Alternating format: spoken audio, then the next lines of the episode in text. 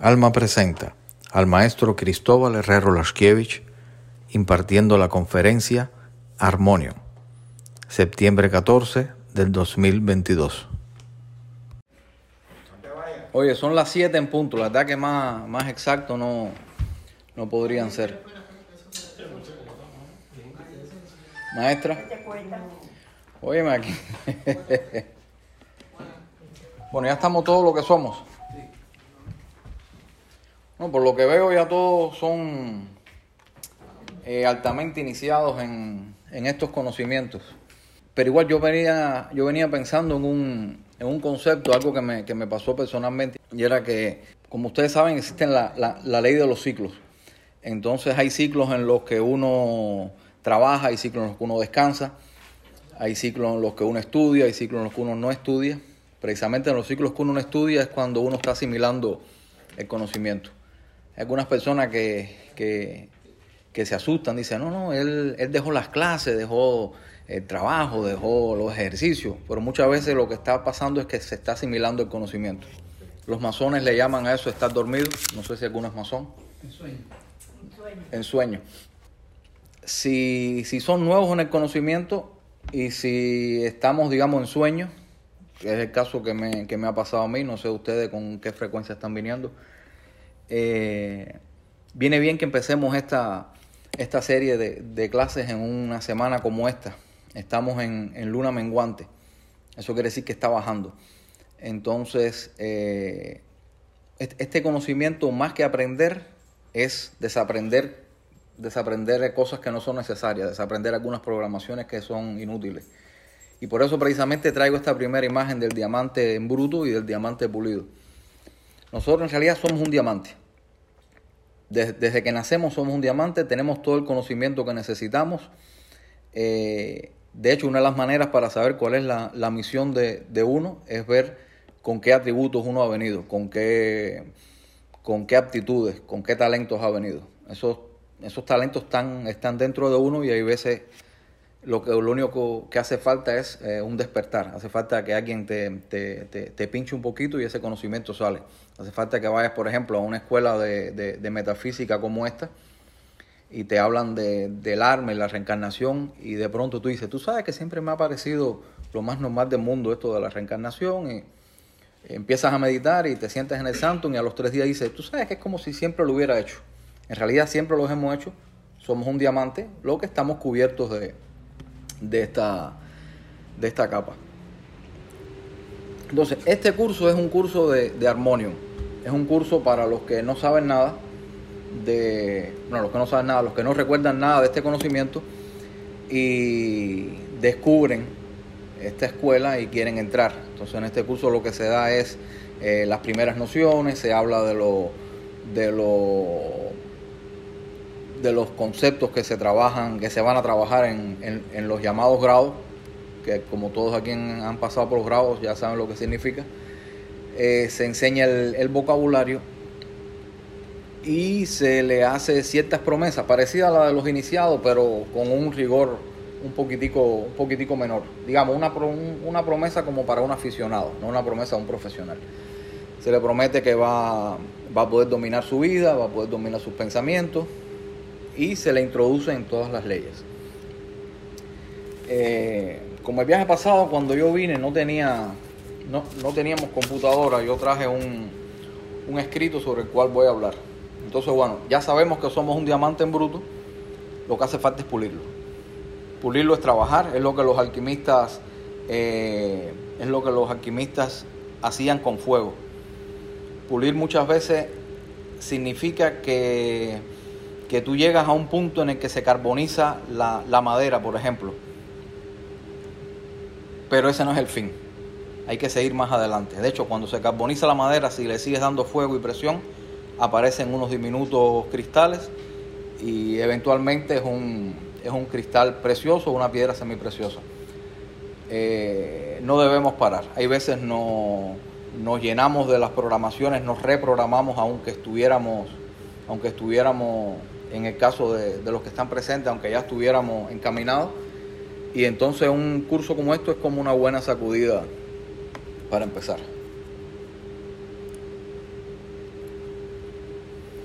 Yo voy a hablar para los que no conocían de que en, en esta escuela se enseña cábala, eventualmente eh, pasando por los diferentes grados, sobre todo... ¿Hasta qué grado tú has llegado en la escuela? ¿Tú has hecho lo- lo- los grados de la escuela? ¿Has venido a las clases de los grados? ¿Hasta qué, hasta qué grado has dado? Hasta el 9. Bueno, hay algunas sorpresas un poquito después del 9 en la que se enseñan, en la que se enseña cómo leer esta una imagen como esta. Y una imagen como esta es como un, manual de vida. Eso que mucha gente vienen y dicen, lo- los que no saben, ¿no? Dicen, no, si la vida tuviera un manual como el del carro que te enseña eh, dónde se prende, cómo se maneja, cómo se va para adelante. Eh, voy a decir esto no porque, pero hay, hay una, di- nosotros nos iniciamos, algunos se han iniciado con la décima iniciación que hay, que solamente las hacen los eh, eh, emperadores, Em, Los imperatos. Sí, pero para no quitarle la, la- la sorpresa al hermano que ha llegado hasta el 9, muchas veces se hacen los primeros 9 y después que llegas al 9 te anuncia que viene después. Entonces no quiero decir los números ni la cantidad que son, precisamente para que llegues al 9 con la curiosidad. Entonces una vez, una vez que llegues al 9 y lo pases, te enseñan a leer este tipo de cosas. Entonces, bueno, este es el, el- el manual de vida. Aquí te enseñan cómo dominar tu vida. Eh, lo interesante de todos los conocimientos es que una vez que tú sepas qué significa, tú lo encuentras tan fácil que es como, como meditar. ¿no? Yo supongo que todos los que estemos aquí ya, ya, ya meditamos, ¿no? Eh, cuando uno no meditaba, uno decía, bueno, ¿y cómo se medita? ¿Cómo se medita? Y el que sabía te decía, bueno, se medita meditando. Es fácil, te sientes y medita. Bueno, es fácil porque lo sabe. Bueno, cuando se llega a cierto grado en esta escuela, se te enseñan estas cosas que es alta magia. Eh, alta magia cabalística. En este, en este curso introductorio, una de las cosas en la que, en la que quiero hacer hincapié es en, la dualidad. Más adelante voy a leer algo sobre la dualidad. Eh, ustedes saben lo que significa la, la dualidad. Pero la dualidad se equilibra con, con un tercer elemento. En la alquimia, que, estoy hablando de, de alquimia porque ahora venía escuchando una conferencia de, un hermano y me pareció interesante esto de la, de la, de la dualidad y el tercer elemento, porque yo había escogido las imágenes previamente de casualidad. Nosotros nos gusta decir de casualidad cuando sabemos que no existe. Entonces él hablaba de la relación entre el mercurio y el azufre. El mercurio siendo tierra, que es la parte femenina, el azufre siendo fuego, que es la parte masculina, y se establece un conflicto. Ese es el conflicto que tenemos nosotros en la vida. Una parte de, de- una parte nuestra es, eh, eh, terrenal, que es, la, que, que- que es la parte diseñada y programada para funcionar en el mundo físico, en, en los planos más bajos, que es el ego, y otra parte que es espiritual. Una parte ala para abajo una parte ala para, para arriba. En el, en el caso en el, que situemos la parte espiritual arriba y abajo, que no están arriba y abajo, pero en el caso que lo situemos. Bueno, hay un tercer elemento que es el que, es el que concilia esos dos, porque ya sabemos que las dos puntas de esa, eh, de esa base del triángulo eh, es el mismo elemento, es el alma, ¿no?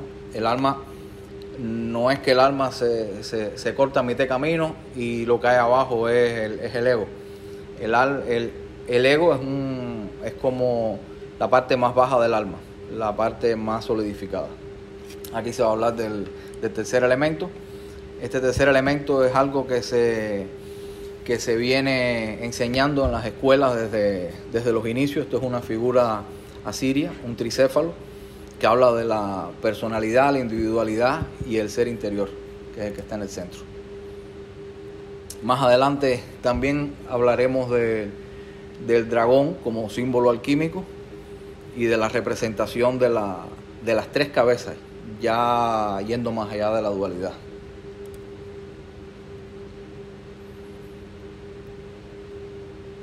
Y llegamos a la alta magia de la, de la cábala, que ya se da en los grados superiores, que es cuando uno termina de iniciarse como Rosa Cruz. Déjame empezar a leer lo que tengo para no avanzar en las fotos antes de, antes de tiempo. Conferencia de Harmonium, clase 1, que estamos empezando con luna menguante y aprovechamos ese impulso que nos da eh, que nos dan los planetas para, para liberarnos de la, de la programación innecesaria, de las cargas que no nos hacen falta. Porque una de las cosas interesantes del conocimiento, llamémosle conocimiento, llamémosle magia, es que no hay nada sobrenatural. Uno simplemente aprovecha los elementos que te da la naturaleza. Y me, viene a la mente el, el, maestro mío cuando me enseñaba a meditar, eh, el maestro nuestro. Él nos decía que la mejor hora para empezar a meditar son las 2 de la mañana. No sé si alguno se acuerda de la explicación de por qué es a las 2 de la mañana la hora que recomendaba es relativamente fácil. Hay un hay una cosa que se llama el, cono de, oscuridad. El sol está de un lado, la tierra está de este lado y el sol le está dando a la tierra por un lado. del otro lado se proyecta un, un cono, eso se llama cono de oscuridad. Lo que sucede es que el sol es el símbolo de la, de la, del alma, y el cono de, oscuridad que se relaciona con la luna, con los deseos, es el símbolo del cuerpo astral. Entonces cuando meditamos, una de las primeras fases de la meditación para lograr una buena meditación es tratar de separar el cuerpo astral. Bueno, a las 2 de la mañana es precisamente cuando el sol está en el lado contrario de donde estamos nosotros en la Tierra, ¿no? A las 2 de la mañana en, donde estamos nosotros es las 2 de la tarde del otro lado de la Tierra. Bueno, en este lado eh, esa luz que, llega y hace un cono, crea un vacío, un vacío de luz. Y ese vacío succiona. Ya sabemos que en la, que la naturaleza el vacío no es apetecible, la naturaleza no le gusta el vacío, al universo no le gusta el vacío, a la creación no le gusta el vacío. Entonces el vacío está hecho para, para alar, para llenar. Entonces, bueno, ese es un vacío de luz y lo que hace es que eh, donde converge la, luz es un punto relativamente alejado de la Tierra, ya fuera de la, de la, del, dominio del, plano astral en la Tierra. Y entonces es como, como, que, como que ala al, cuerpo astral. Entonces es más fácil hacer las proyecciones, es más fácil entrar en estado de meditación profunda. Pero como mismo nos enseñó el maestro, eso es un comodín. Nosotros utilizamos las cosas para... Una vez que tenemos la maestría en meditar, estás parado en la parada de la guagua, eh, estás en el medio de un de un ruido ensordecedor, una guerra, una cosa esa, y un místico ya con cierto avance puede simplemente concentrarse un momentico, medita y logra lo que quiera lograr. Bueno, le decía todo eso porque me parece interesante que empecemos con, la luna menguante y sería bueno que aprovecháramos esa energía para, para sacarnos todo el lastre que, que solemos llevar había un. Tengo eso desordenado. Había un. Uno de los cuentos estos de la, de la, de la India. Uno de estos cuentos que te habla de. Mira, yo, yo tenía un segundo papel. Y parece que lo perdí. Bueno, no, no era tan importante. Este cuento de la, de la India habla precisamente del, de un de un caminante que va con una mochila y va subiendo una montaña porque le dicen que en la punta de la montaña hay un sabio y entonces él anda con su mochila pesada, con todas sus pertenencias, con todo lo que él estima que le es necesario para la vida. Y cuando llega arriba, ve al sabio y le dice al sabio, sabio, por fin te encuentro. Te tengo una pregunta. dice el sabio, bueno, ¿qué pregunta es? ¿Qué cosa es la iluminación? Entonces dice el sabio, quítate la mochila. Entonces se quita la mochila esa que es pesada y de pronto dice, ah, dice, eso es la iluminación. Entonces eh, esa es esa carga que yo propongo que nos empecemos a quitar desde ahora. Eh, pero lo interesante es que después ese mismo, el, viajero le dice al sabio, bueno, ¿y ahora qué? Ya estoy iluminado, ¿ahora qué? Dice, ahora ponte la mochila y sigue. Bueno, empecemos aquí. El armonium es la puerta de entrada al conocimiento. El maestro explicó que esto no es cuestión de apurarse, es cuestión de tomarse el tiempo para asimilar todo el conocimiento y más que asimilar mentalmente, integrar el conocimiento a la vida diaria. A medida que vamos estudiando, vamos llevando a cabo el desarrollo intelectual. El desarrollo intelectual quiere decir aprenderse las ideas, aprenderse los conceptos, aprenderse los nombres. Por ejemplo, la ley del triángulo, que significa, que son las leyes herméticas. Esta parte intelectual es importante porque nos permite usar el conocimiento en la vida diaria y forma una especie de andamio que nos prepara para los estudios posteriores.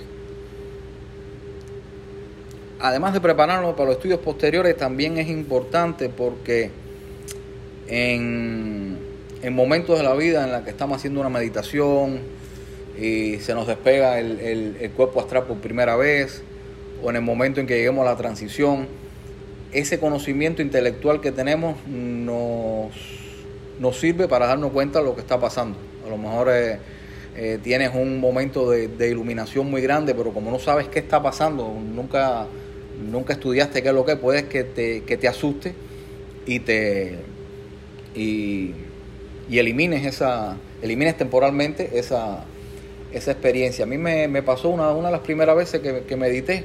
Yo estaba sentado, empecé a hacer mi sonido y de pronto siento como que me alan así para arriba, pero rápido, rápido. Y me asusté, me asusté tanto que salí de la meditación. Y entonces, después del susto de, de, que me alaron para arriba, miré y dije, Dios mío, coño, podías haberme alado un poquito más despacio para no asustarme, ¿no? Pero si hubiera sabido que parte de la, de la separación del cuerpo astral puede ocurrir de una manera relativamente eh, violenta, a lo mejor no me hubiera asustado y hubiera seguido con esa experiencia. Bueno, pero igual nos prepara para los estudios posteriores. Si llegamos a los grados, cuando lleguemos a los grados que ustedes han llegado, en donde hablamos de temas más avanzados y no tenemos esta nomenclatura, no entendemos qué significa, por ejemplo, la ley del triángulo, qué es la correspondencia, cuál es la ley de la vibración. Si estas ideas no están claras, se nos dificulta comunicarnos en estos grados más avanzados. Entonces, el conocimiento intelectual es importante y es la base para nuestros estudios. Sin embargo, no es suficiente porque lo que realmente estamos buscando aquí es lo que llamamos el desarrollo espiritual, cosa que es diferente al conocimiento intelectual. El desarrollo espiritual tiene que ver con la forma en la que vivimos la vida y este cambio en la forma en la que vivimos nuestra vida depende no solamente del desarrollo del intelecto, de las ideas, del cerebro, sino el desarrollo de lo que vamos a estudiar, que son los centros psíquicos.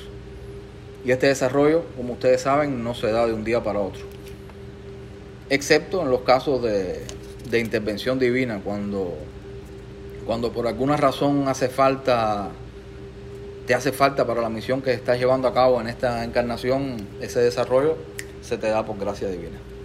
Por lo tanto, el estudio intelectual tiene que ir a la par de lo que es el desarrollo psíquico y por este motivo no hacemos nada en tratar de llegar o dar los grados rápidamente. No tiene sentido pues el desarrollo psíquico no sería tan veloz y no habría una correspondencia. Por tanto, estas clases se van dando de cierta manera, a cierta velocidad, de forma que todos podamos crecer y sacar provecho de las mismas, un provecho espiritual. Oye, yo les leo esto a ustedes y estaba pensando en saltarme algunas cosas porque es algo que ya que ya saben. Es decir, los ejemplos de esta primera parte es algo que ya saben. Pero sí quiero recordarles esto. Estas clases las estamos dividiendo en tres ciclos. Tres ciclos de tres. Y, y vienen relacionados con lo que llamamos los grados del templo, que históricamente se vienen impartiendo en este instituto y que se dividen en tres ciclos, tres ciclos de tres conferencias cada una. Estos son tres introducciones para las tres para los tres ciclos. Y cuando hemos estudiado estos ciclos nos aventuramos en lo que nuestro maestro llamaba una vida mágica. Pues este conocimiento proviene de las llamadas escuelas de los misterios o escuelas de profetas, que no eran otras cosas que escuelas de magos. Magos de la vida, magos que sabemos guiar nuestra existencia por senderos interesantísimos y sacar provecho de cada situación. Inclusive las situaciones que algunos consideran como malas o adversas. Y esto de malo y adverso es para quien no sabe. Quien sabe entiende que eh, las llamadas situaciones malas o adversas son oportunidades para, para crecer. Es como ir al gimnasio. Eh, en realidad no sé quién de ustedes ha ido a un gimnasio, pero el primer día que tú llegas pesa el, la, pesa, pesa, molesta, ¿no? Y a los tres o cuatro días tú llegas a la casa y le enseñas a tu esposo, mira, me ha crecido músculo. Y Entonces uno se va contentando, pero precisamente el músculo crece de, de superar las dificultades. Buenas tardes, muchachas. Estamos hablando de, la, de las escuelas de los misterios y de dónde proviene esta escuela. Y yo, yo no sé si tú has dado los cursos aquí que se han dado de, los, de los grados. ¿Ya tú empezaste a dar los grados los martes? Bueno, estaba explicando que esto es un curso introductorio para los grados. ¿En qué grado tú entraste? ¿Qué? Del primero. Afortunada. ¿Y tú en, en qué grado empezaste cuando llegaste? Del primero. Yo cuando llegué empecé en el séptimo. Y me hubiera gustado haber pasado esto porque habían cosas que se hablaban y yo no entendía. Pero bueno, yo por suerte tuve una madre rusa que en, en pleno comunismo de Cuba se encargaba, de, es se dedicaba a estudiar los misterios pues, en otro tipo de escuela, pero más o menos los conceptos y algunas palabras me eran, me eran familiares y pude entender. Bueno, estaba explicando las escuelas. Eh, me estoy saltando algunos párrafos porque ya las pasaron. Pero quiero hacer hincapié en algo que el maestro, por lo menos el maestro que me tocó a mí, yo he escuchado muchas muchas conferencias de Santiago y, él hacía esto, pero hay veces no le daba el hincapié. Eh, el que le tocó la misión de dar el hincapié era Flavio, que fue el maestro que, con el que empecé yo. Y él, y él siempre que empezaba una clase leía, releía y hacía toda una meditación en base a lo que se llama la bienvenida mística. Ustedes saben que en cada monografía se empieza con una bienvenida. Eh, eh, bienvenido, los saludos en las tres puntas del triángulo, o, los saludos en la luz del conocimiento, en dependencia de qué grado es, es el tipo de saludo. Eh, entonces, bueno, en la primera parte de lo que serían los grados se nos da una bienvenida mística. Esta bienvenida que se les dará cuando comiencen los grados es importante. Y solamente la menciono para que llegado el momento estén alertas y la disfruten al máximo. Quien lleve tiempo sin escuchar la bienvenida, les pido que estén alertas la próxima vez que la, que la reciban y es interesantísimo. Aquí hay una explicación de qué son los grados, ustedes se lo saben.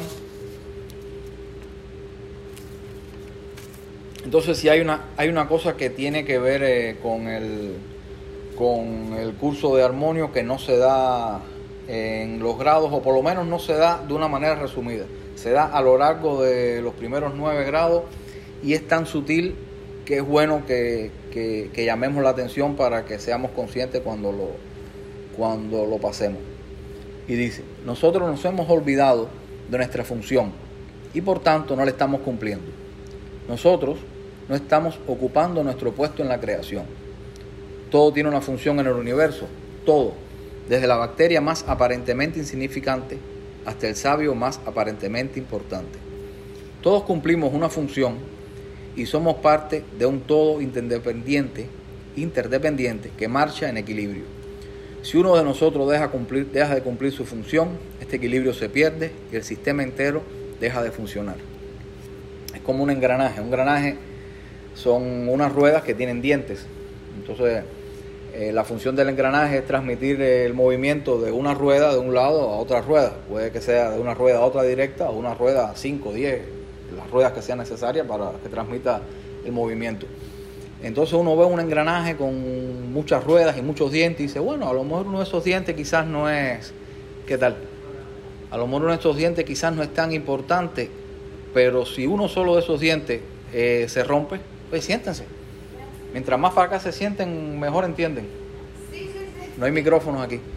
Entonces, si uno solo de esos dientes, que aparentemente uno solo no es tan importante, se rompe, el sistema entero falla. La primera rueda no lo va a poder transmitir a la última del movimiento porque falla. Y eso es, eh, ese es el símbolo de que cada uno de nosotros tiene una misión, cada uno de nosotros tiene un, un, un objetivo en esta vida, en este gran plan, en este gran engranaje, y si no la cumplimos, no funciona el, el sistema. Este, eh, ¿Ustedes son nuevos? A la escuela. ¿A qué clase? A todas. Pero todas aquí han dado los grados, han dado... Am, me- las, las clases de palabras metafísicas, filosofía del conjunto, cábala, con el señor Alberto. Ah, ¿son expertos entonces? Bueno, este, este curso, y hoy están perdonados porque está lloviendo. Si no sabes lo que Pero usualmente- pero- espérate, ahora les voy a explicar que la, la- la parte buena de que esté lloviendo. Eh, una de las cosas que, que- que hacemos aquí por tradición es no virar para atrás cada vez que entra alguien, porque entonces los que están los que están en el curso como que como que vuelven a escuchar lo mismo y es- no lo estoy regañando, estoy explicando cómo funciona. Eh, pero sucede que los que estamos aquí, al menos los que yo conozco de, de varias vidas atrás, es decir, de varios años atrás, eh, ya han escuchado esta misma explicación varias veces, así que una vez más no le va a hacer daño. Este es el curso de armonio, el de armonium, que es como se dice en latín.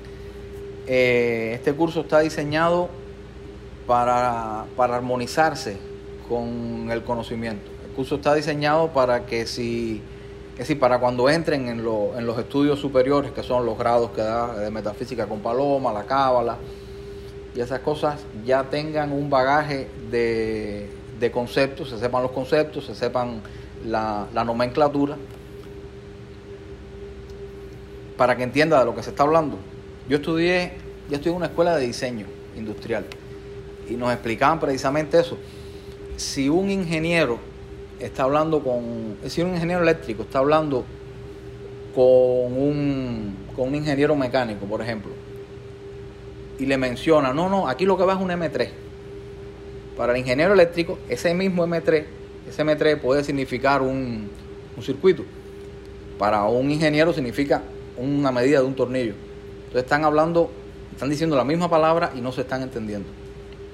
Para eso es el, el invento de la, de la Torre de Babel, fue precisamente para, para confundirnos, para confundirnos. Lo que estamos haciendo aquí es revirtiendo lo de la Torre de Babel.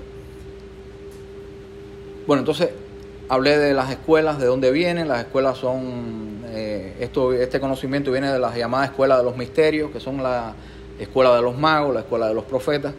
Esta es una escuela de magos. Y aquí la magia es dominar nuestro destino. Entonces, si tienes algún problema con tu destino, si este muchacho es novio tuyo y tienes problema con él, tú con este conocimiento puedes eh, no dominarlo, digamos guiarlo, ¿no? Los hombres no se dejan dominar. Eso digo aquí, cuando llega a la casa mi mujer me...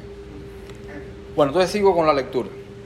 Yo tenía algunas fotos, después les enseño las anteriores, pero sigo porque como ustedes tienen cara inteligente van a captar enseguida. Además, una de las cosas importantes que dije al principio, te viro para atrás, porque además es algo que es algo en lo que hice hincapié porque me ha pasado a mí, es que todos somos un diamante. Entonces, había hecho hincapié en que si saben algo de astrología, eh, que estemos en luna menguante y ustedes se van a aburrir, se me van a ir todos los que están aquí. Lo que, no, no, ustedes son los que se encargan de retenerlo. Yo te voy a repetir para que sepas. En luna menguante las cosas se van, las cosas disminuyen, las cosas se quitan, ¿no? Estamos aprovechando esta energía que nos da el, el cósmico para sacarnos toda, todo lo que nos sobra. Este conocimiento entiende que eh, nosotros sabemos todo lo que tenemos que saber. Lo que pasa es que tenemos tantas programaciones, tenemos tantas nubes alrededor, tenemos tanta niebla que no vemos lo que sabemos. Entonces aquí no se viene a aprender, se viene a recordar.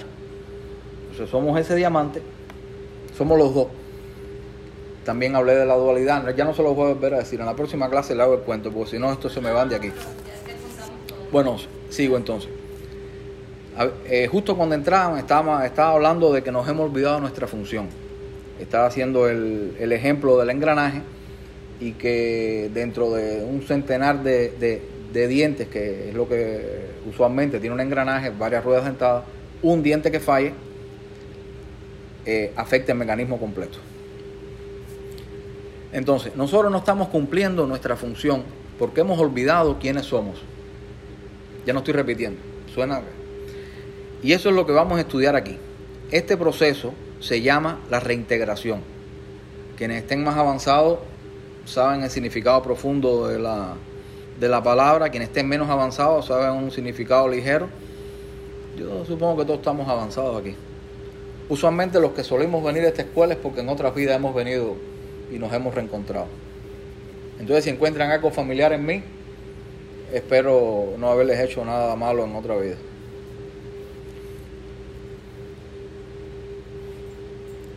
Reintegración. Vamos a recobrar nuestra función y realizarla. Realizarla quiere decir hacerla real, darle existencia de nuevo. Entonces, este conocimiento nos devuelve la conciencia de quién realmente somos, para que podamos ocupar nuestro puesto en el gran esquema de las cosas. El ser humano, y lo escribo con, con mayúsculas, tiene un papel importante en este esquema y desafortunadamente, al habernos olvidado, pasamos a funcionar como si fuéramos miserables en lugar de gloriosos, que es para lo que nuestro Padre Divino nos ideó. Vamos a estudiar minuciosamente cómo es que podemos restaurar nuestra posición, nuestra armonía, que es el armonio, para vivir una mejor vida. Para esto vamos a estudiar varias ideas. La primera idea que debe quedar bien clara es la idea de la dualidad. Yo me había adelantado y había hablado de la dualidad. Recordemos la Biblia. Ya sé que esto es una clase de metafísica y, y hay veces cuando se menciona la, la, la Biblia en ciertos círculos es como que... Pero la Biblia es un libro interesantísimo, escrito en código y quien sabe el código entiende, entiende realmente de qué se trata. Aquí estudiamos el código. Viro para atrás. Este es el código de la vida. Este es el mapa de la vida y aquí se le enseña a leer en ciertos grados. Ya se lo había dicho a los muchachos que llegaron puntuales, que se portaron bien. Menciono la Biblia solamente como un puente para que veamos que lo que se estudia en la cultura general, lo que se estudia en las religiones, lo que se estudia en la vida, es la verdad. Porque la verdad está en todas partes. La verdad es una sola. Si, si no es una sola, no sería verdad. No importa cómo la cuente, no importa que le diga Dios, que le diga universo, que le diga, eh, como quieras llamarle, energía. Si es verdad, dice lo mismo, con diferentes palabras, pero dice lo mismo. Oye, ¿por dónde me quedé? Bueno, la Biblia dice en el Génesis que Dios crea al hombre a su imagen y semejanza. Entonces, si Dios crea al hombre a su imagen y semejanza, quiere decir que el hombre es una especie de Dios, un Dios en miniatura, pero un Dios al fin y al cabo. Y si el hombre es como un Dios y solamente hay un Dios, ¿cómo es posible que usted y yo seamos diferentes? Hay una multiplicidad de imágenes en los seres humanos, pues evidentemente la parte de nosotros que conocemos es la parte humana, y esta parte no puede ser a imagen y semejanza de Dios. Pero eso se explica en el capítulo 2, para quien tenga el código de la Biblia.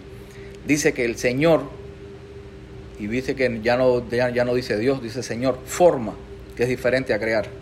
El Señor forma Y es interesante la diferencia porque para quien no, para que no tenga el código, formar y crear es lo mismo.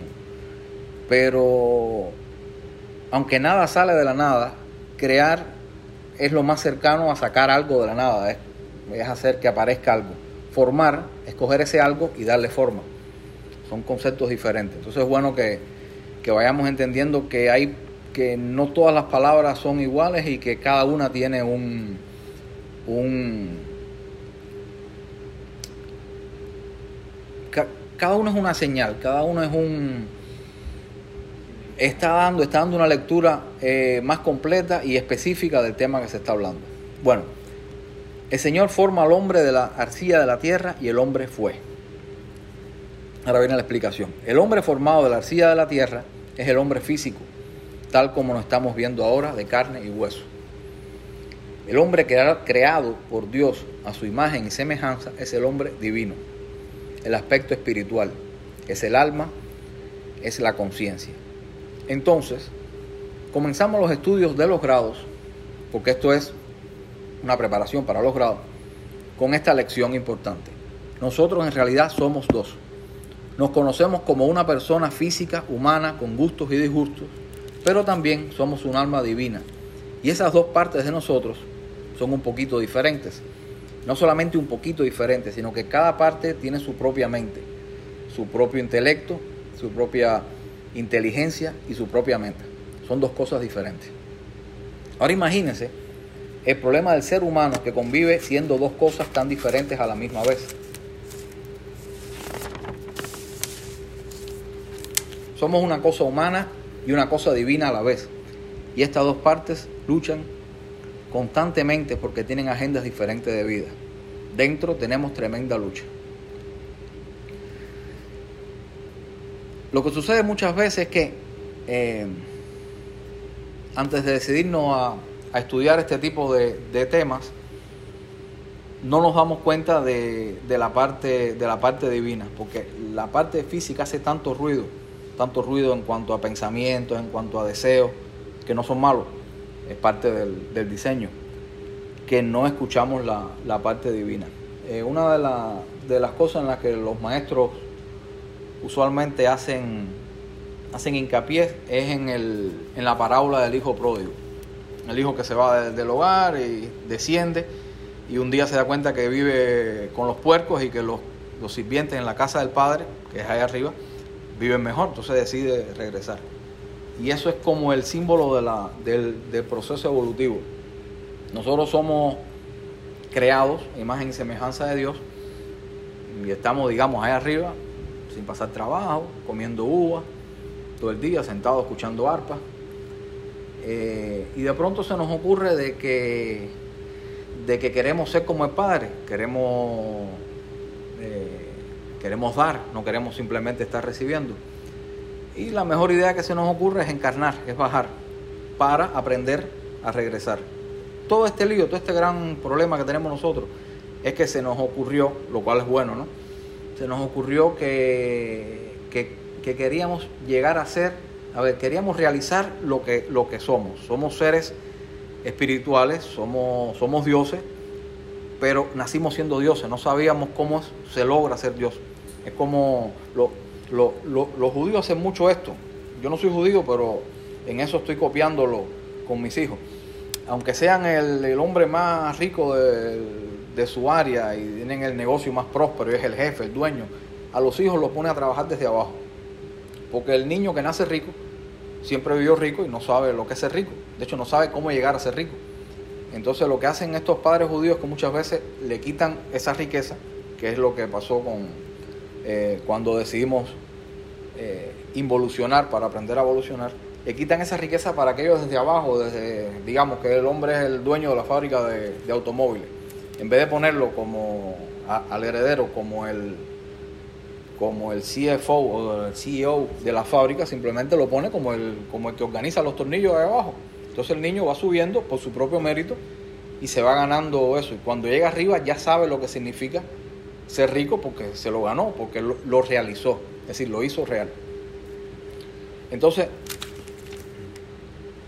eh, si estamos aquí es porque ya estamos, ya llegamos al fondo de esa, de ese, de ese proceso evolutivo, ya evolucionamos suficiente y empezamos a evolucionar. Y digo esto para que eh, si salimos a la calle un día, así ya después de haber salido de, de esta escuela, que mira, yo sé cosas del alma, de la reencarnación, yo soy un mago, yo aprendí a dominar mi vida, ya mi esposa no me dice lo que tengo que hacer. Eh, no miremos a los que a los que consideramos menos evolucionados porque no quieren estudiar esto, porque quieren eh, tomar alcohol el día entero, bailar o lo que sea, porque nosotros pasamos por ahí. Nosotros para poder evolucionar tuvimos que involucionar. Si tú quieres vivir, si tú quieres aprender a subir una montaña y naciste en la punta de la montaña, tú no tienes otra opción que bajar hasta, hasta abajo, hasta el valle y volver a subir. Si no, no aprendes a subir la montaña. Entonces, bueno, lo que estamos aquí se supone que estamos tratando de, de empezar a subir. Bueno, sí. Estaba hablando de la, de la dualidad. La cosa se hace más complicada por lo siguiente. Estamos viviendo en la tierra, no en el cielo. Entonces, esta alma divina, creada a la imagen y semejanza de Dios, pasa por un proceso que llamamos encarnación. Encarnar, meterse en la carne. Adoptar un cuerpo de carne y hueso sólido, nacer. Lo que sucede con esta alma es que venimos a esta tierra con una claridad espiritual muy grande. traemos los recuerdos de los planos o mundos superiores, los mundos espirituales. Pero no podemos comunicarnos aún. Mientras somos un bebé recién nacido, no podemos hablar, mucho menos escribir, ni firmar un cheque, ni... No podemos comunicar lo que sabemos del mundo espiritual. Comenzamos a crecer y desarrollarnos en el mundo físico, en la carne. Y este proceso de desarrollarnos en este mundo hace que vayamos olvidando los recuerdos del mundo espiritual. Se nos enseña que lo real, decir, se nos enseña en el, en el mundo físico, que lo real es lo que vemos y tocamos, lo que puede demostrarse con pruebas fehacientes. Cuando comenzamos a hablar, si aún recordamos nuestras vivencias en otros mundos y comenzamos a hablar de ellas, se nos va haciendo creer que solo son fantasías. Este proceso, en este proceso se va atrofiando, entre otras cosas, nuestra vista psíquica. Los niños tienen comunicación directa, los niños, sobre todo de 7 años para abajo, aún tienen la, la comunicación abierta, tienen la vista psíquica, eh, ven los diferentes planos, pero esto es una cosa que vamos perdiendo, que se va atrofiando por este proceso que se llama programación. Nos van programando de que, es decir, nos van programando a funcionar en el mundo físico, lo cual también está bien porque tú no puedes funcionar en el mundo físico si no te programas. Bueno, cuando aún podemos ver con esta vista psíquica y contamos lo que vemos, se nos hace creer, por ejemplo, que estos seres que percibimos son amigos imaginarios y poco a poco caemos en el olvido de nuestro ser espiritual para hundirnos de lleno en nuestro ser físico. El desarrollo en el mundo físico, el intelecto, nos permite funcionar, actuar en este mundo, en la tierra. Eso es algo que hablaba antes de que ustedes llegaran. Dime. Los niños menores de 7 años que, que tienen esta opción de ver y eso, que ven, esos a los nosotros como a los adultos, ¿nos, nos ven como algo así físicamente como solísimo o nos ven como, como, más como, el- como, como lo que ven a nosotros? A ver, los niños lo ven. Te voy a poner el ejemplo los colores. Tú ves todos los colores y tú ves cada color como un color y los ves juntos, ¿no? Lo ves como, como, un, eh, como una unidad armónica. Eh, tú miras aquí hay una cosa azul, una blanca, una roja, otra dorada. Y te parece todo eh, de manera na- natural.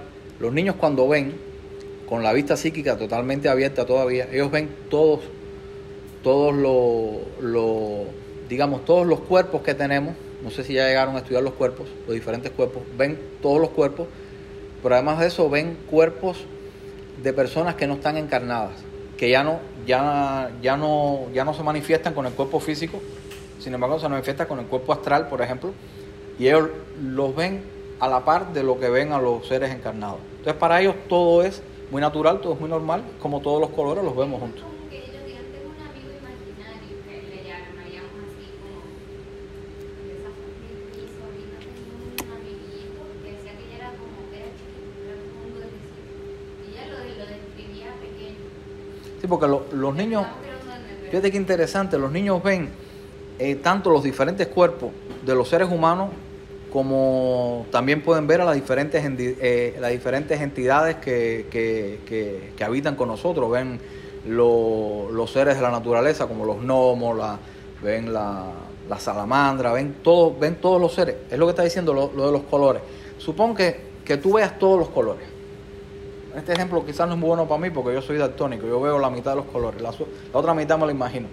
Yo trabajo como fotógrafo, pero mis jefes no saben que yo no veo la mitad de los colores. Yo no se los digo porque me aprendí la teoría. Bueno, supón que tú veas todos los colores y te pones un día un cristalito anaranjado aquí. A partir de ese momento tú vas a ver todo naranja. Todo lo que sea contrario al naranja, o que, a ver, contrario al naranja, digamos que te pongo un cristal amarillo para que el ejemplo sea más puro. Lo contrario al amarillo es el azul. Todo lo que es azul lo vas a empezar a ver muy oscuro. Supón que, que, ya, ya tú eliminaste el 50% del rango de los colores. Empiezas a ver algunos colores mezclados y otros simplemente ves la diferencia por grises, pero ya estás viendo el mismo color. Te quitas ese, ese cristalito y te pones un, un- un cristalito casi negro. Es un cristal negro que se usa para la fotografía infrarroja. Ahí lo más probable es que tú veas los objetos más calientes, no verlo, ya no ver los colores. Entonces, si el objeto está frío, simplemente no existe para ti, no lo ves. Si el objeto está más caliente, lo ves. Entonces, lo que está pasando con la programación es que te hacen creer que lo que tú estás viendo no existe. Y la mente es tan fuerte, y esta es una de las leyes que vamos a estudiar en, en, en los grados, que es la meta de, esta, de este curso. La mente es tan fuerte que eh, te hace creer tanto que desaparece lo que la mente dice que no existe. Es decir, si a ti te programan a que no existe el rojo desde chiquito, llega un momento en que tú no ves el rojo. La mente simplemente lo anula, se llama la ley del mentalismo. Es una de,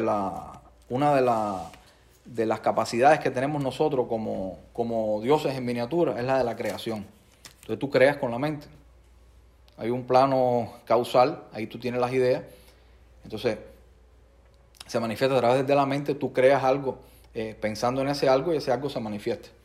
Bueno, imagínate que tú tienes un niño y, le- y con tu mente que es más poderosa en el mundo físico que la de él, digo en el mundo físico porque la, la de él está más conectada con otros planos, le vas quitando eh, las creencias en la... En la eh, le vas quitando la creencia de lo que él ve.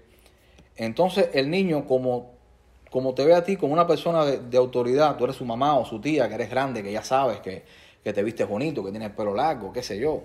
eh, eh, tú eres una autoridad para ella y automáticamente eh, el- esa mente que, que se está formando en el plano físico empieza a decir, tú sabes que es verdad lo que me dice ella, esto es imaginación. Y se lo cree tanto que lo borra. De hecho, hay una parte de la mente que se llama el inconsciente, que está diseñada para que todo eso, eh, en parte, está diseñada para que todos esos recuerdos que no nos gustan, que son traumáticos, que nos molestan, los desaparecemos. Los desaparecemos de la mente consciente, están ahí. Y si haces una hipnosis o haces una meditación, lo sacas. Pero están ahí, toda esa, toda esa información está ahí. Lo que pasa es que eh, pusimos un límite y no la vemos. Bueno, a los niños se les enseña que eso no existe y el niño llega un momento que se lo cree y crece. Por eso era la imagen del diamante. Nosotros nos han envuelto con capas y capas y capas de, programaciones que son necesarias o fueron necesarias en el momento que no las dieron, pero que ya cuando estamos en este punto en el que en- entramos en estos estudios, es bueno quitarlas para, para que el ser brille. Bueno, esa explicación que te di la tenía escrita aquí. Así que paso a la siguiente página. Así que les agradezco por haberme eh, desordenado un poco esto porque así sale, sale mejor. No, sale mejor. No, pero yo sí pregunto nada, perdón. Ella lo sabe. Entonces, a ver. Bueno, el caso es que nos olvidamos del aspecto espiritual. Pero el hecho de que nos olvidamos no quiere decir que dejó de existir o dejó de funcionar. A un nivel inconsciente, el aspecto espiritual sigue ejerciendo cierta influencia y cierta presión sobre nosotros, sobre nuestras vidas y nuestros destinos.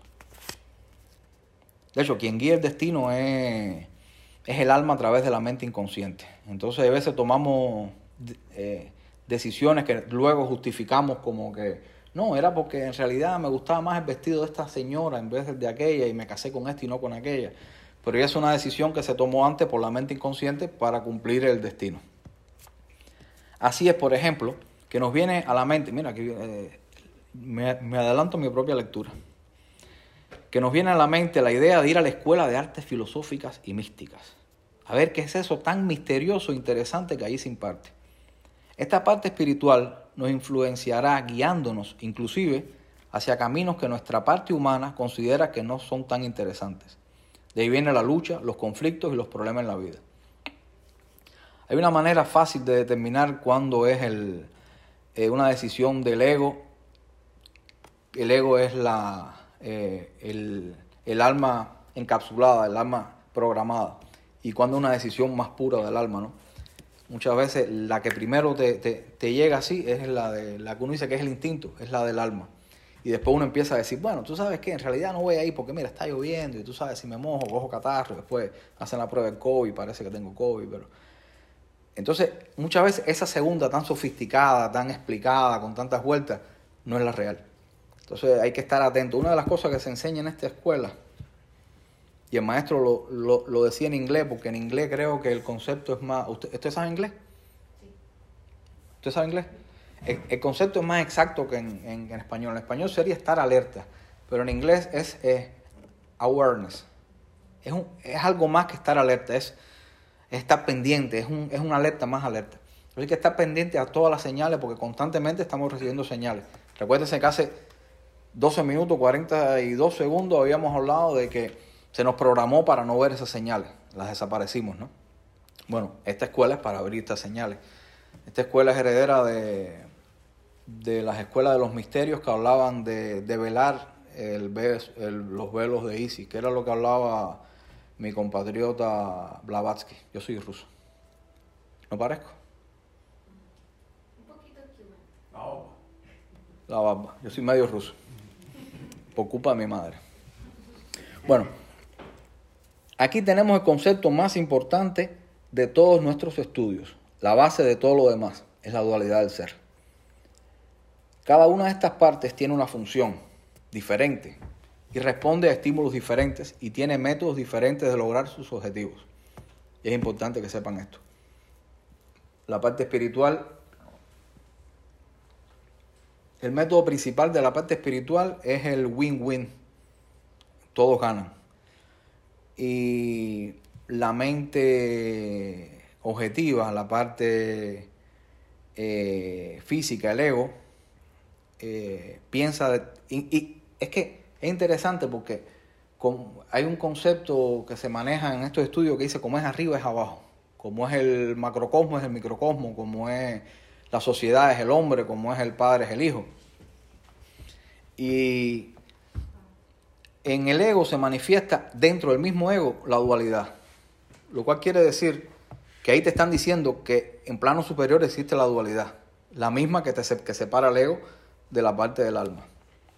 Entonces, por ejemplo, el ego entiende todo por eh, ganar y perder. Si yo te doy, yo me quedo sin algo. Si, si, si me pongo una ropa blanca, no estoy vestido de negro. Si, si como, no paso hambre.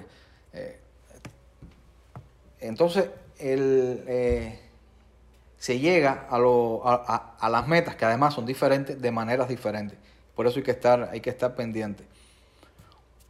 Siempre, siempre se puede encontrar una solución en la que todos ganemos. Y esa es la solución del alma. Siempre, siempre, siempre. El ego te hace creer que hay dos soluciones. Cuando tú estás en una encrucijada, dices, esto, lo otro, ay Dios mi madre, no, no, no se me ocurre más nada. Para eso aprendemos en esta escuela, y por aquí creo que es la siguiente lámina, encaja con esto. Mira, qué linda. Aprendemos que existe un camino en el medio, que es la meditación. Viste, la dualidad. Aquí está la representación de, de- de los dos aspectos, el aspecto eh, espiritual y el aspecto material. Pero en el medio está el, el- el- el equilibrio. No sé si sabían que una mesa con tres patas nunca coge. Tú sabes que una, tú una mesa con cuatro patas es probable que coge, que, que- pero si tú le quitas una de las patas no hay manera que coge. Por más que recorte una, la mesa se inclina, se inclina, pero siempre está balanceada.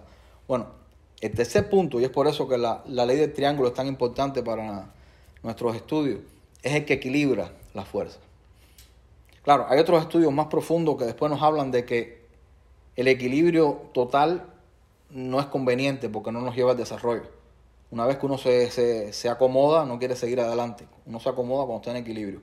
Es bueno romper de vez en cuando el equilibrio porque eso genera la, la creación.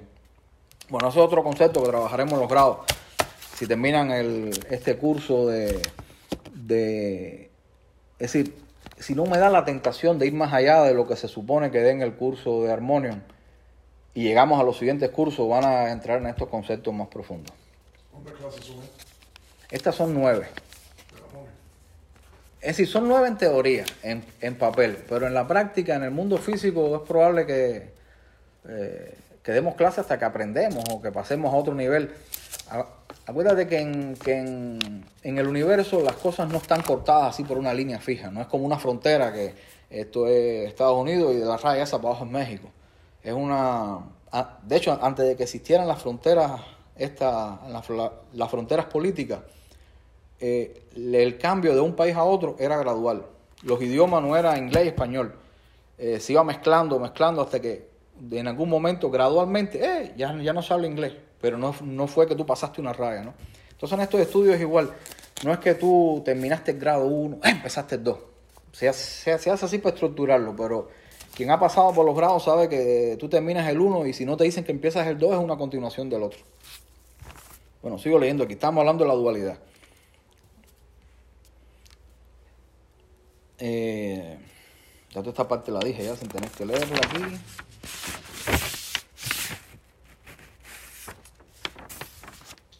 Bueno, Ese concepto que acaba de explicar, eh, que se aplica con, con la letra de correspondencia, como arriba abajo, que se ve la naturaleza con el río y el mar. Nunca el río para un momento, entonces siempre hay un intercambio ahí que se pone brackish y se va solidificando. Yo le hice una vez un chiste a la niña mía, estábamos en, en Costa Rica y habíamos cogido un ferry en la parte norte de Costa Rica para ir de un lugar que se llama Punta Arena para otro lugar que se llama, no me acuerdo el nombre ahora. El caso era que se veía la frontera, es decir, se veía las costas de Nicaragua al lado allá. Entonces estábamos arriba en el ferry viendo el agua así. Yo le dije, mira, Victoria, ¿tú ves esa raya que está ahí? Y dice, sí, papi, mira, de esa raya para allá está Nicaragua. Pero como es un país más pobre que Costa Rica, ellos tienen menos agua. Entonces tú verás, cuando pasemos el barco hace así como que se acomoda. Porque el agua tiene un escalón. Entonces a ella le pareció interesante y se quedó esperando y esperando y esperando. Y cuando llegamos, papi, el escalón. Bueno, ya aprendiste que en la vida las cosas no son escalonadas. Las cosas es... Eso me lo saca cada rato. Me engañaste porque yo era inocente y eso. Bueno. Óyeme, eh, entonces, en, la, en la introducción de la introducción, esta clase, el curso entero es una introducción. Pero yo hice una introducción previa, eh, teniendo en cuenta que ustedes no estaban aquí, para que los de adelante se enteraran y ustedes no. Pero como aquí está escrito, lo voy a volver a decir. Mira, como nos olvidamos de la parte espiritual, la vida nuestra va cobrando un destino distinto al cual originalmente venimos a vivir. Y esta oración encierra, encierra casi todo el problema que tenemos aquí. Eh,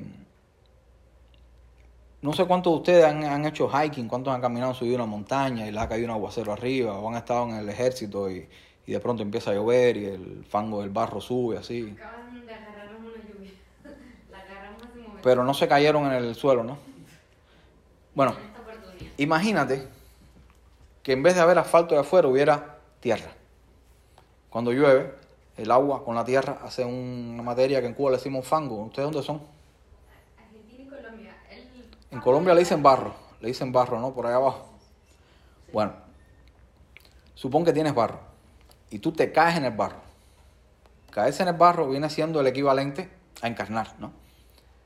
Por más que tú intentes salir del barro, mientras más te muevas, más te embarras.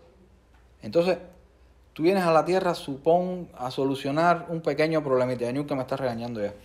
Supón que tú vienes a saldar una pequeña deuda, a pagar un pequeño karma. Estando encarnado, no te va a quedar más remedio, aunque tú no quieras, aunque tu alma no quiso eso originalmente, adquirir nuevos karmas. En el momento en el que quisiste ayudar a este, sin querer empujaste a aquel, o queriendo, que es como se cree el karma, empujaste a aquel, el otro se cayó. Entonces, en vez de, en vez de rescatarlo, dijiste, no, mi misión era esta. Y vienes a este y creaste karma con aquel, bueno, tienes que encarnar para solucionar el problema. Bueno, te vas complicando. Cuando tú te caes en un fanguero así, que no te puedes levantar, tú al principio estás sucio abajo donde te caíste. Cuando, el día que logres levantarte, estás de pies a cabeza embarrado. Y eso es lo que, eso es lo que resume esta, esta oración. ¿Dónde me quedé? Oye, Leda. Ahí aparece el concepto del karma, que nace del hecho de hacer lo que no vinimos a hacer, o de no hacer lo que vinimos a hacer.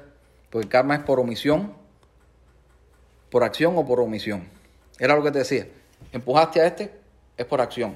No lo quisiste ayudar después, no lo quisiste sacar, omisión. Dejando de realizar el propósito, que es la misión, que es el camino trazado, creamos el karma.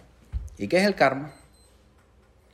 El karma es la distancia que se crea, la separación entre un destino original y lo que hacemos. De ahí vienen los llamados problemas y los conflictos que vivimos. Y este es el resumen, creo yo.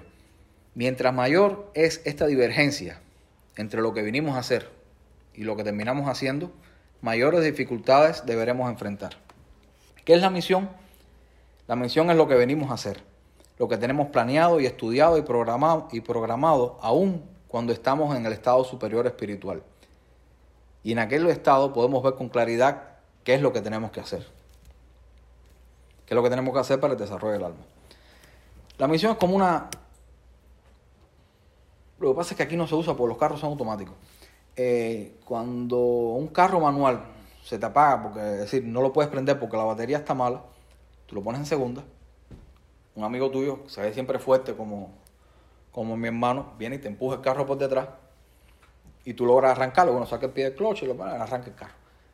El caso es que tú puedes empujar un carro siempre que le empujes a la dirección en la que el carro va. Si las ruedas están así, va así. Tú nunca puedes empujar un carro de lado, porque por muy fuerte que sea, no lo vas a mover. Y si lo mueves, lo vas a virar. Por tanto, el problema es peor.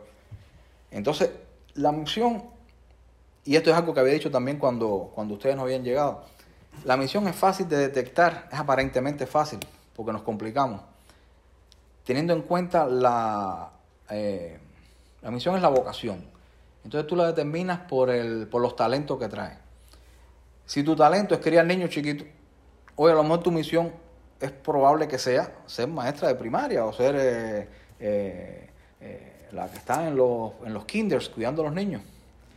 Si, si tú vienes con la facilidad de las matemáticas eh, profundas, el cálculo y esas cosas, lo más probable es que tu misión esté allá abajo, en, arriba en, la, en Cabo Cañaveral, eh, mandando los cohetes esos que últimamente no están saliendo.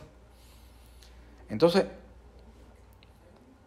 hay que analizar cuáles son, cuáles son esos, esos atributos con los que venimos, hay que analizar qué, eh, qué nos hace felices, qué hacemos con facilidad, y ahí está la misión. Hay veces uno dice, no, no, mi misión es ser un, un, un gran político. Y a lo mejor a ti ni te interesa decir, a, lo mejor tú eres malo en la, en la diplomacia, ¿Qué, ¿qué, clase político vas a ser? Bueno, pues eso se gana dinero, es prestigioso, es algo en televisión.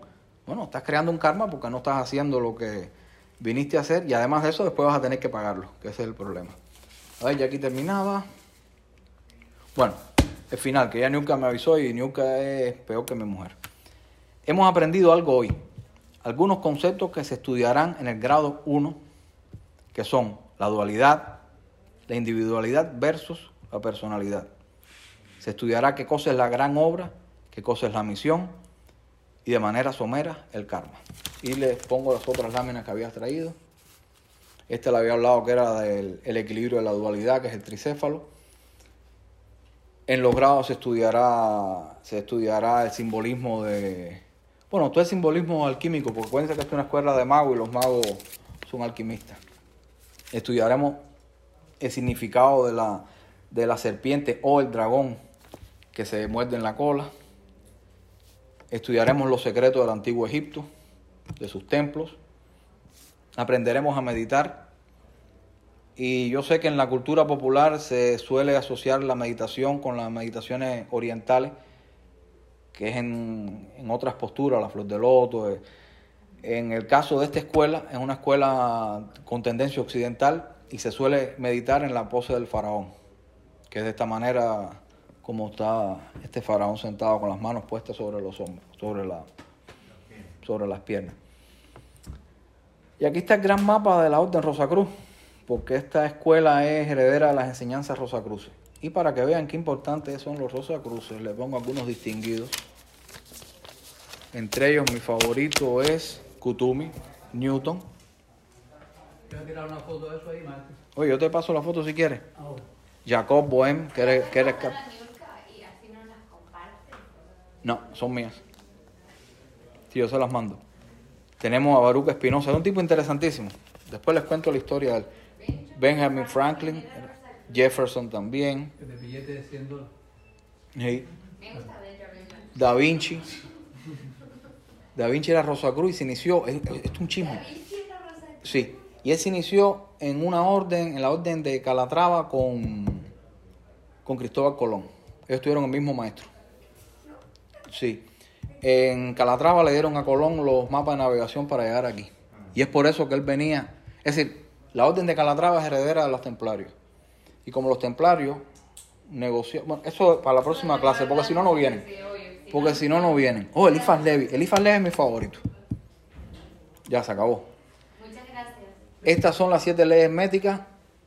Eh, ahora ustedes las van a ver y el inconsciente suyo lo va a grabar. Esta noche van a tener un sueño con todos estos temas y van a estar locos porque es el miércoles para que yo les cuente qué viene después. Una preguntita más. La- el, el cono ese de sombra que se pone con el sol,